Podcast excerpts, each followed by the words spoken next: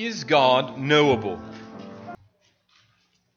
Is God knowable? Can we know God? And if God is knowable, how do we know him? Many have sought over the centuries, over the millennia, to ponder and think about that question of whether or not God is knowable. And at what level can we know God? Is God a personal God? Is God one who is in a personal relationship with his creation? Or, as some, many, like our founding fathers, thinking that God is not knowable, that God is a distant deity that is not really concerned about the day to day affairs of man and by nature is not knowable. How is it that we know God? How can someone know him, whether it be through conversation or through creation or, or maybe even through his word? What we're going to consider today in our time together is whether or not God is knowable. Where, if you will, can you find information about God? Uh, can you Google him and find him there on the web? Can you find him in some sort of mystical uh, meditative state? Where is God and is God knowable? The truth of the passage we are going to consider this morning is that God is knowable, that God can be known, and that God can have a relationship, a personal relationship with man. And my hope this morning is to demonstrate to you through this psalm, Psalm 19, how God's revelation, how the revelation of God drives our meditation on God, which then fuels our supplication to God. My hope is to see that God's revelation of Himself drives us to think about God, to consider and ponder Him in our minds and lives, and ultimately to pray then to that God. So I invite you this morning to open God's Word to Psalm 19.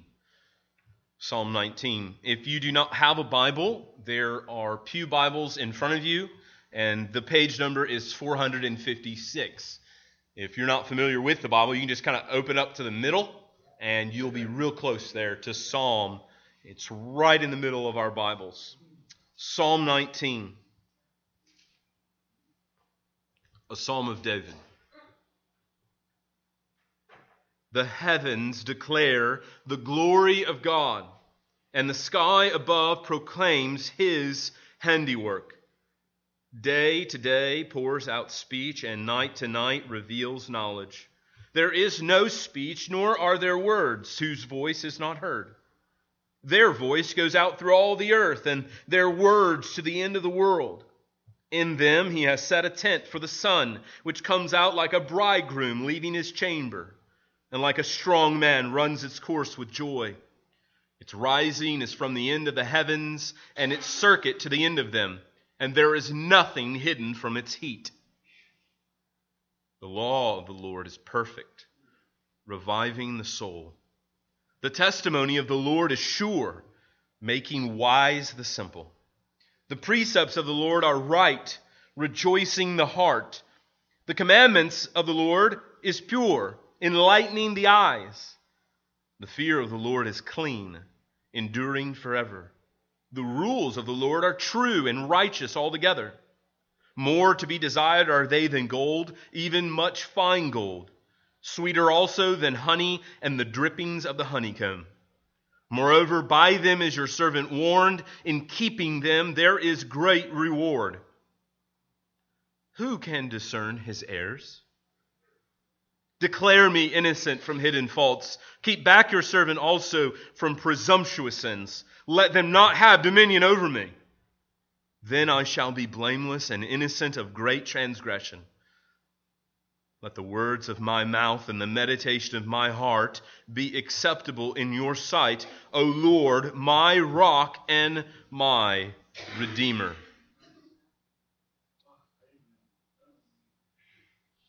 God makes himself known to man. David writes this song communicating to us that God makes himself known, and through knowledge of him, we learn how to worship God. What we're going to consider today is how God's Word and general revelation creation informs our worship of God. So this morning, if you've come sort of dry and weary and, and like just sort of chaff, just like leaves dried in the, in the, in the sun, you're just breaking away, you, you feel empty this morning, maybe you just feel like, you know, your tank is, is, is on E. My prayer is that you will see that God's creation and God's word fuels our hearts and fuels our worship. I pray your soul is filled this morning. So, David shows us really in this psalm two ways, if you will, uh, to know God. So, this psalm, if you just sort of were paying attention, hopefully the way I read it helped you to see the division. So, if you just if you have your Bibles open, look with me very quickly, verses one through six. And then there, it divides, a very sharp division at verse 7, 7 through 11. He shifts, if you will, thinking generally about God and then specifically about God. Generally about God and His creation, and then moves into thinking more specifically about God and His Word. And then in those final few verses, verses 12 through 14, really uh, gives us the response. How, how do we respond to the knowledge of God? So this morning, if you don't know God, my prayer is that you will respond in the way David responds when he meditates upon God in his revelation. God, if you will, David moves, if you will, uh, from revelation to meditation and then ultimately to supplication, to, to prayer and worship of God. So if you, just want to think for this morning how this sermon's going to move, it's going to, it's going to move in that way. It's going to move from thinking about revelation, how God's revealed himself, how he showed, how's God shown himself off, and then it moves to our meditation, our, our thinking about that revelation, and then finally it, it propels us into supplication, into, into prayer and worship. So let's consider first what David teaches us here is that we can know God generally through his word or excuse me, through his creation. Uh, we can know God generally through his creation. David begins this psalm by saying, The heavens declare the glory of God, and the sky above proclaims his handiwork. Uh, he, he says that the, the heavens, he, he, his mind is, is thrown upward, if you will. He's, he's looking into the sky. He's looking into the stars. He's, he, he sees Jupiter at a distance. He sees the moon, and, and, and he's thrown in, in, into the sky at night, and, and he's considering the sky. And he says, The sky is proclaiming, declaring God's glory. It's literally speaking. Notice here first the source of this knowledge. As he describes the knowledge of God, he says that, that this knowledge of God is his glory. It's his glory. And, and some might wonder, like, what is God's glory exactly? What, what is God's glory? So we use the word a lot. We talk about God's glory. We talk about ascribing God's glory. Uh, God's glory is, in essence, his total being. It's who he is. Uh, it's a reflection of, it's, it's kind of like uh, his character. He's glorious. Uh, we were, it's the sum of all of his attributes. So God's glory is the sum of all of his attributes. So his attributes, who he is. So God is holy, God is loving, God is just, God is kind. Just go through this, boom, boom, boom. It's the sum total of all of who God is, is his glory and the heavens are declaring this glory. It is, it is, it is, it is, it is, it is kind of like spitting out this glory. It's, it's telling a story about his glory. Now, David uses a word here. He says it declares uh, the glory of God in the sky above. Uh, literally, he's talking about the expanse. He uses that same word Moses uses in Genesis 1, talking about how God created the expanse how, how God spoke into existence the heavens and, and how the, the galaxies uh, came together by the word of the Lord. And, and that expanse is what's in the, in the eyes of David as he's writing this. He sees God's glory in what God has created. Notice what he says. It's in his the the, the, the second line of verse 1 is just a restatement of the first line. He says that the, the sky above proclaims his handiwork. So God reveals himself generally through his creation. Now, this is what theologians and scholars talk about God's general revelation. Uh,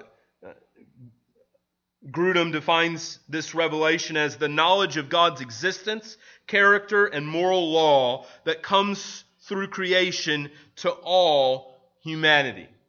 So, this is, if you will, a billboard in the sky by which every person ever created, ever walking on the face of this earth can see.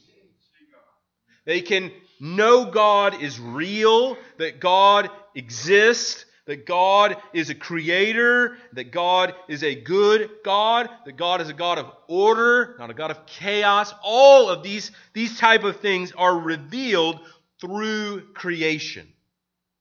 So, God's glory, if you will, is seen by all people and known to all people. We'll consider in a moment, though, how we suppress that knowledge uh, through sin. Notice also what he says in verse 2. He says that day to day pours out speech, and night to night reveals knowledge. Day to day, it pours out speech. Again, day, day, day by day, the sun comes up and the sun goes down. Ever considered for a moment the, the regularity of that? The day comes. I'm sure none of us go to sleep at night thinking, I wonder, will the sun come up tomorrow? We know that there's no doubt in our minds, even though we might perhaps be convinced by what scientists tell us that this world is, is dying. It's not true. Perhaps at some level there is decay, only caused by sin. But what David points to is the, if you will, faithfulness of the sun and the night to show up on time as scheduled every single day. And that points to the fact that God's glory is not going anywhere. From day to day and night to night, God's glory is being revealed. We can be assured of that. We, we sang that exact same thing in Great is Our Faithfulness. Sun, moon, and stars in the sky. Right? Those things point to God's faithfulness. Uh, they reveal who God is, the kind of character God is. So imagine for a moment if, if we were always left to chance whether or not the day was actually, the sun was actually going to rise. Like, what's that sun going to do today? Is it going to come out today? Is it going to, is it going to, is it come into the sky today? No, no, no, no. We know faithfully every single day that sun rises and it declares God's glory. We can be assured of that. And that is what David is saying. Calvin here is helpful. He says, Scripture indeed makes known to us the time and manner of the creation, but the heavens themselves, although God should say nothing on the subject, proclaim loudly and distinctly enough that they have been fashioned by his hands, and this of itself abundantly suffices to bear testimony to men of his glory.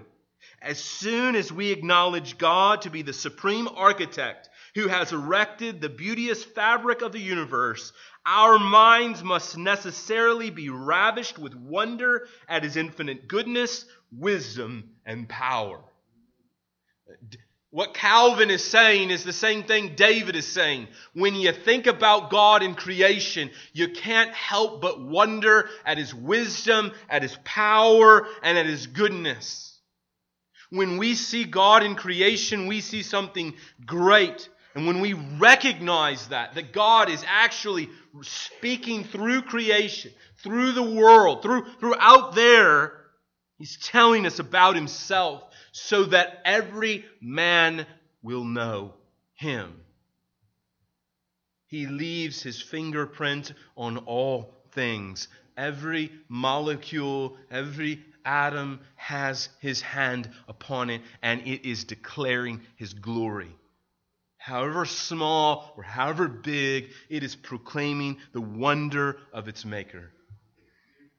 I want you to notice here, secondly, the scope of this knowledge. Notice the scope of this knowledge is universal.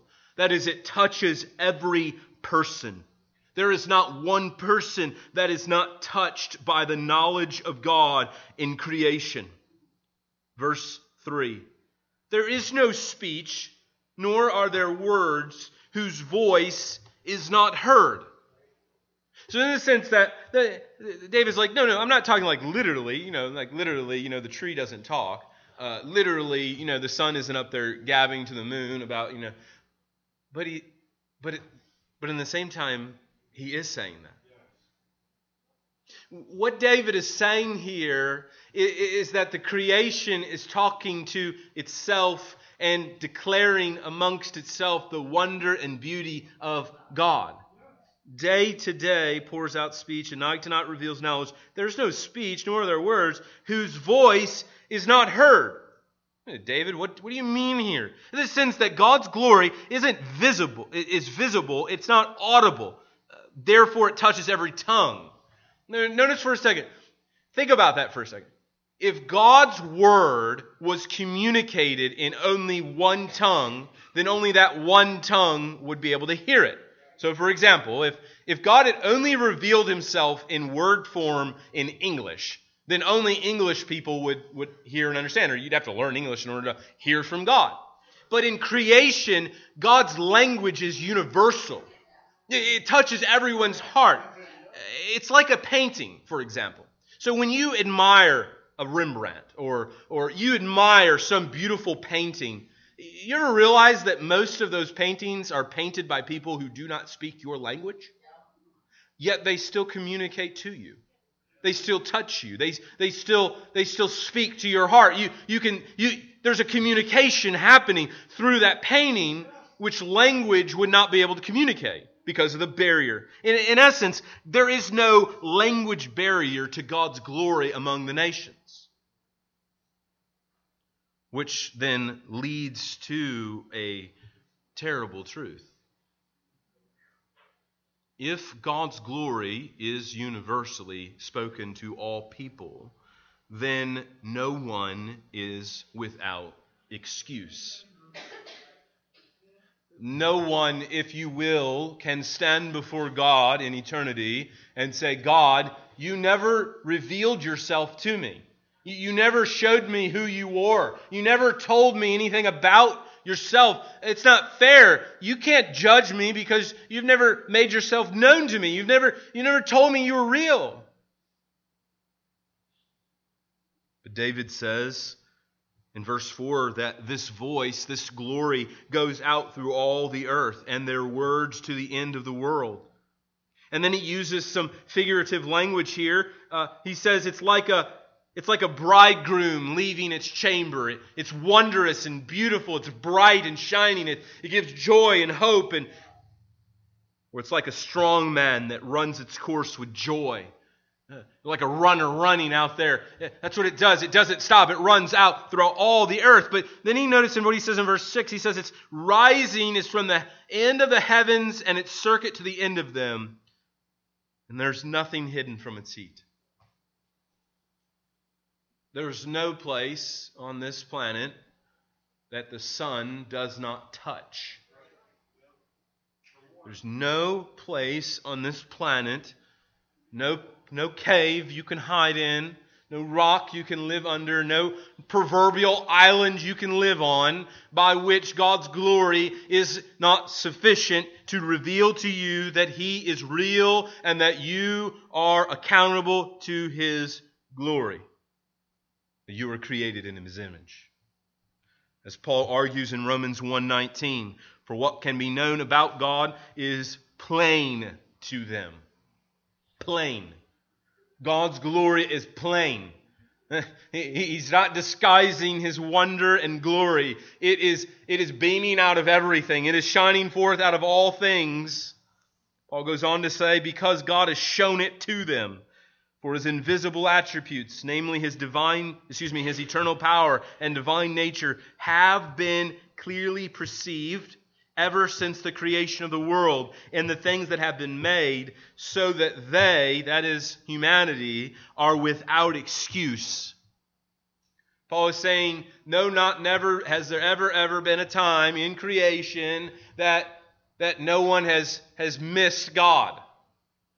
There's never been a time from the beginning of creation to its end that anyone can point their finger at God and say, God, you did not tell me who you were.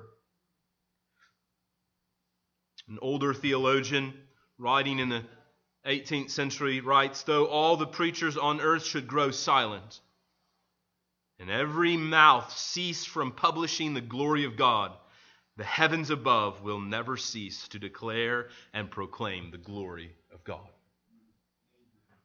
God's glory is revealed generally through his creation. When my wife and I were only been married about a year or so, we, we went on a vacation. What was particularly unique about this vacation for me, still just sort of reminded about it as I prepared this sermon, was in the weeks leading up to that and, and really the days ahead of that, I had been reading J.I. Packer's Knowing God. You have not read that, I just encourage you to read that. It's a little thick, but it is helpful. J.I. Packer in Knowing God, he writes in the beginning half of this book about God's general revelation in creation. And what particularly struck me by that is it sort of was like the, the blindfold was taken off, if you will. The, the, my eyes were lifted up, if you will, from looking down at books and looking at thick stuff. And like, I looked around and I began to see God's glory in His creation. I began to like, wow, God is beautiful. And one of the humorous things that happened from that vacation was like I have like a million pictures I was taking because I was captivated by God's glory in His creation.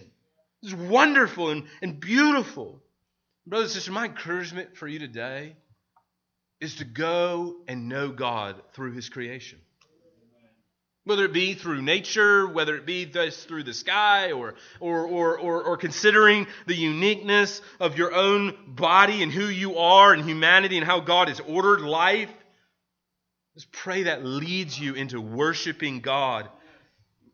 Brothers and sisters, do not though we have more general, specific revelation, excuse me, of God and His Word, neglect the great creation God has around us as a daily reminder of His faithfulness. Amen. Consider the seasons. They come and they go because God has said so. God is a faithful God. Our knowledge of God, however limited it is through creation, one of the things that I want to really hone in on is that David recognizes, though, that yes, God reveals himself through creation, that knowledge is insufficient to save humanity. God does not paint the gospel in the sky. Though how tempting it is to go up there with a plane and paint Jesus loves you, that is not sufficient to save sinners from hell. God has revealed the good news of Jesus Christ through His Word. And it is through the Word of God that God speaks to humanity. God has not remained silent, but has spoken in and through His Word. So, secondly, notice here in verses 7 through 11 that we can know God specifically. We can know more about Him specifically through His Word. David shifts his focus from thinking about creation to thinking about God's Word. Notice with me in verses 7 through 11. I'm just going to run through this briefly. We don't have time to really, you know, consider everything here. There's much to be uh, considered. Just encourage you, maybe over lunch today, you can think about the way more about the way David describes God's word here. Prod your own heart. Do you consider that? Maybe consider why he chooses the words that he does. But what I want you to focus here on in these verses, in your Bible, you should see that the, the first line and then the second line is offset by uh, from the first line. It's indented. And that's done intentionally to, to emphasize the, the point that David is making. So, if you will, look at verse 7. Notice the law of the Lord is perfect. I'm just going to read through the, these headings. The law of the Lord is perfect. The testimony of the Lord is sure. The precepts of the Lord are right. The commandments of the Lord is pure. The commandment of the Lord is pure. The fear of the Lord is clean. The rules of the Lord are true. Notice then how he does that. What he's doing is he's describing the word of God, and then secondly, in that second stand, in that second line, reviving the soul, making wise the simple, rejoicing the heart, and enlightening the eyes, enduring forever, and righteous altogether. What David is doing is he's showing us the purpose then of God's word. So he, he's, he's showing us the effect of God's word on the human soul. So let's consider first how David describes the word of God. He begins by saying the law of the Lord. David here shifts from using God. So if you look at verse 1, the heavens declare the glory of God. They don't declare the glory of the Lord in the sense that they don't declare the covenant of God, the, the Elohim, the, uh, excuse me, the, the Yahweh, the Lord, the, the, the covenant keeping God. They, they don't, it's more specific than that. It's, it's more specific than that general revelation. So again, just emphasizing here that, that David is being specific about God's word. The law of the Lord. We considered last week that, that phrase, the law of the Lord, is not to be read, you know, sort of restrictively, Ten Commandments. um, yeah, the law is much bigger than the Ten Commandments. You know, though we like posting the Ten Commandments around, uh, we often do that at the neglect of the rest of the law. The law is much bigger than just Ten Commandments. It's it's actually very big uh, and it contains many, many verses and many, many chapters. And, and so when we consider the law of the Lord, I think more generally what David is speaking about here is God's Word. That is, God's law is revealed in His Word. So God doesn't just say, hey, I'm going to, you know, talk about these things and, oh, right here, I'm going to talk about my law. No, no, no. The whole of God's Word is informed by His law His standards, His, His, His wisdom and His ways. So don't just think here restrictively, you know, David is talking about the Ten Commandments, though he is. I think more generally, he's, he's speaking about the whole of God's Word. And I know that because David doesn't just stop there by saying the law of the Lord is perfect. He goes on to say that the testimony of the Lord is sure. The precepts of the Lord are right. The commandment of the Lord is pure. The fear of the Lord. So he doesn't just narrowly focusing here on just ten little commandments, however good that may be. I want you to notice how he describes God's Word. First, he says God's word is perfect. It's perfect. There's no error in it. It's, it's perfect. We live in an imperfect world. When is the last time we've ever seen something perfect? Oh, no, we strive for that perfection. Oh, we want that perfect world in our lives. But, but we're told here that God's word is perfect. Perhaps if there's any writers in the room today that like to write things, maybe uh, blog about things or write stories, uh, one of the things that writers often struggle with is finding perfection in their writings. They, they, they literally drive themselves mad trying to, to put together the perfect syntax with the perfect words and, and the, just the perfect argument. And, and, it's hard. I mean, uh, myself, as I, as I write and think, it's like, man, I go in and change that. I still, I don't really like that. Or I'll read something I wrote like five years ago and I'm like, oh, that's terrible. That's definitely far from perfect. Uh, we strive for perfection, but we're told that God's word is perfect. It's without error. And on a note of that, I want to be clear that we are not saying that the Bible you hold in your hand has been perfectly translated.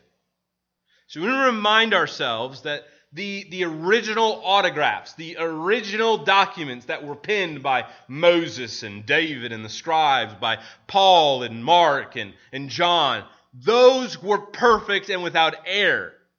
The errors came in when man began to translate them into other languages. And so that's why you'll have variants in different languages. And, and again, we, we, we're not saying that those are perfect grammatically. We're not saying that they're perfect in their translation. They, they perhaps made mistakes because they've been translated by broken people.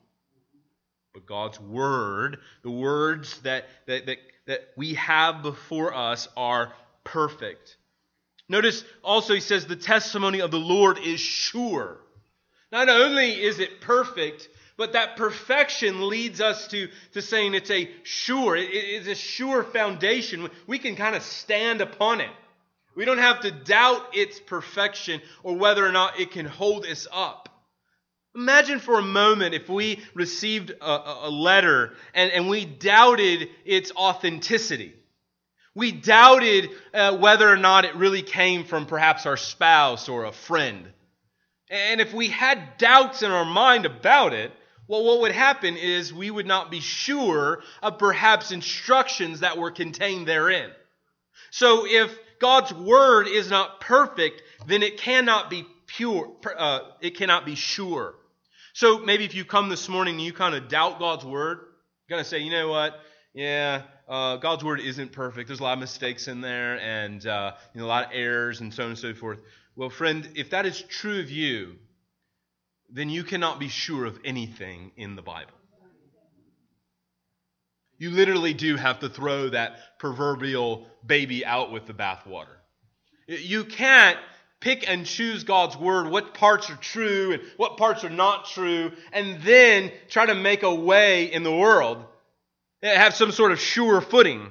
No, no, no. It's the perfection of the Word of God that gives us the sure foundation that we have to say, I can know without a doubt that if I repent of my sins and trust in the sacrifice of Christ, I will be saved.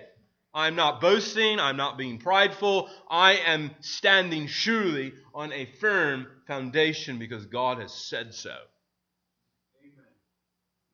He goes on, the precepts of the Lord are right. Again, God's word is not leading us astray, but on the right path, not the wrong path. God's word leads to righteousness, not unrighteousness. The commandment of the Lord is pure in the sense that it's not it's not mixed up with dirt. There's not like you know little little little, little dirt mixed up, and it's pure. It's it's it's clean. It, it, it is it is completely purified. There's there's no mixture of air as we read together in our statement of faith. That's where that statement comes from. Now, no mixture of air. It, it's not mixed up with air. No, it is completely pure. The fear of the Lord is pure. Uh, now, strangely, here David shifts. He, I thought he was talking about the commandments of God. Now he shifts to the fear of the Lord. Well, what David is doing here is he's building upon uh, sort of a, a connection in the mind of of a Jew, and that is that knowledge of God is motivated by fear of God. That is, that, that genuine knowledge comes from fear of God. There's a connection between our fear, our reverence of God and His Word that leads to a greater knowledge and obedience in our lives. Then in verse 9, look again. The rules of the Lord, or the just decrees of the Lord, are true and righteous all together.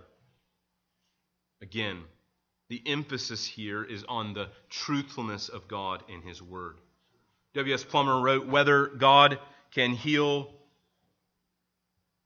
a wounded spirit, cheer no sinking soul, give hope to no desponding mind, defend against none of the worst ills of life, point no weary traveler to the way of rest, give no assurance of happiness beyond the grave. God's word can do all these things and a thousand times more.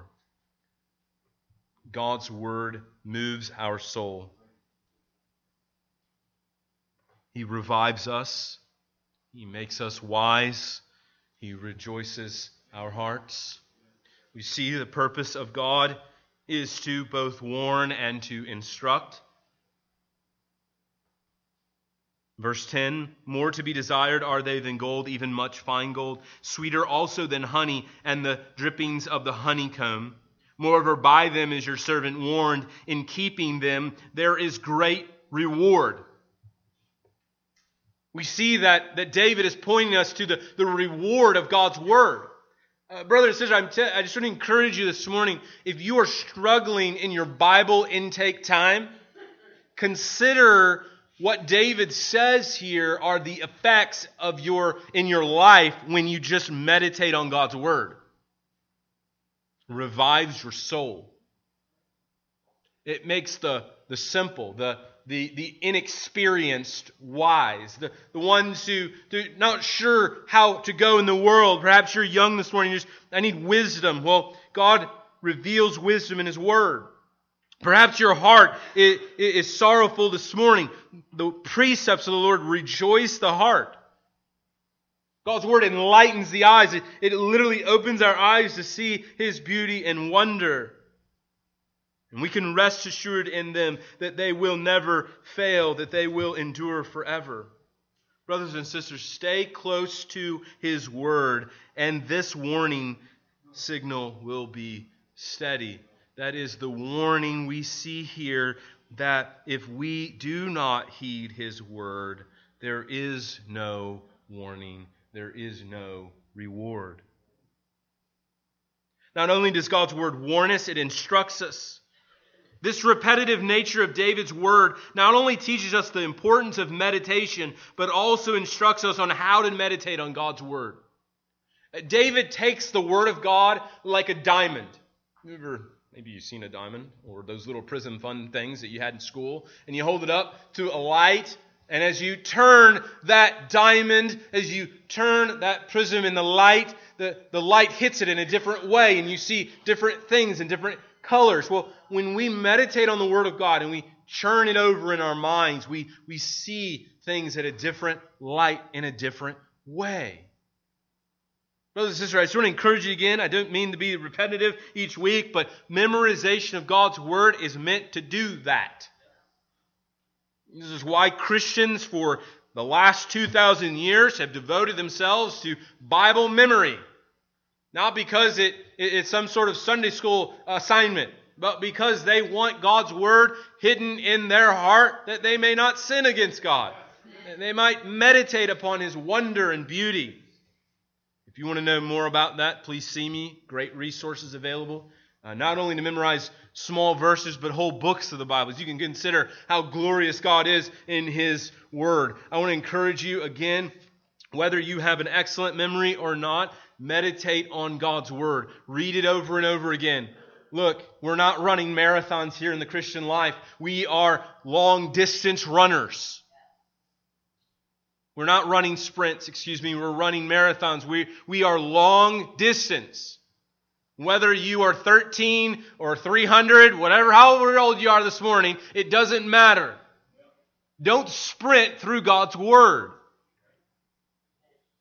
Look, I, am all for reading the Bible in a year. I think that's a noble task. I think you should do that. I think you should commit yourself to that. But here's the thing look, you need to slow down sometimes and you need to think about what God is saying in His Word. Meditate on it, think about it. Look, brother, sister, if you read the same chapter for the next 30 days, I will guarantee you something. You will know that chapter better than anything else in the Bible. Find a worthy chapter and camp out there for a while. Don't run away. Consider what God is saying in His Word to you. Meditate. Meditate. One of the ways that you can do that also is to emphasize the words of in God's Word. So, so let me just practice that for you right now. The law of the Lord is perfect. The law. The law. What is the law? What what it's the word, yeah. I was thinking about word. Word of the Lord. Oh, this is God's word. This is the Lord's word. The Lord. Who is this Lord? Who, who is he? Uh, what has he said about himself? And, and who is he? And he's perfect.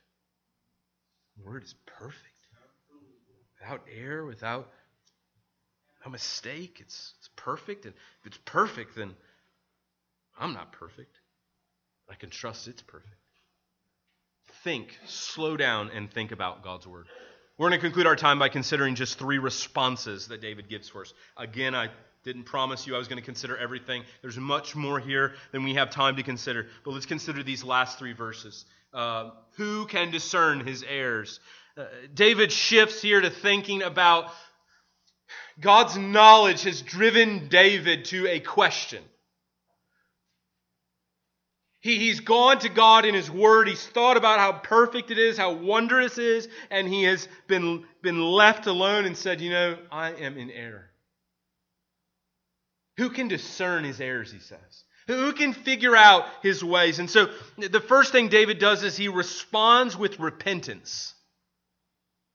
Friend, you cannot go to God's word and hear it and heed it and not be driven to repentance. David recognizes here that he does not have the ability to discern his sin. Now, I know that we tend to think of ourselves as our, you know, the world's experts on ourselves. I, I understand that. And if you don't think you think that about yourself, you are just confused this morning. You think that you know yourself best. You say that often. But the reality of it is, is that there are little sins in your heart that you don't even know about. There are things that you and I do that we don't even see. And David recognizes that. Notice what he says. Declare me, God. Declare me innocent from hidden faults. That is, hidden sin, hidden rebellion. David here is crying out, God, I have gone to your word and I know that I am a broken man and I must be declared innocent. I know that there is sin in my life that I don't even know about. God, will you forgive me of that sin? So he cries out to God, asking him, but he, but he doesn't stop there. In verse 13, he goes on, he says, keep back your servant also from presumptuous sins. So not only do we have sins that, that we don't know about, God slowly exposes over time. But then there are those willful sins, the pre- presumptuous sins, or as the, uh, the Holman Christian translates, as those sins that are, are willful, those sins that, that we willfully commit. And David cries out, God, keep me back from those. God, I want to turn from those. I don't want those in my life. Both those sins known to him and those sins which were unknown, he sought for, from God to deliver from dominion of. When you are confronted with your sins, what do you do? Do you run from God? Or do you run to God? So David does something here. He models something for us that, that we often don't do. When, when our sin is exposed, we often run from that rather than running to God. David has this, this overwhelming confidence that, that he, he is being exposed by God's word as a sinner, both hidden and exposed here in the sins he knows about. And he is willing to go to God and say, God, forgive me. What gives him such confidence is that he knows that God is sufficient to save him from his sin. And that leads him to, secondly, respond with trust. He says, Then I shall be blameless and innocent of great transgression. He claims a promise here. He says, I will be. He, he cries out in repentance, and then he says, in confident trust, that God will be faithful to remove the sin from his life. What gives him such confidence is that he knows who God is.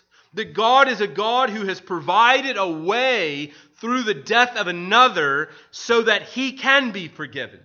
David recognizes that the blood of sacrifice is the means by which he will be saved.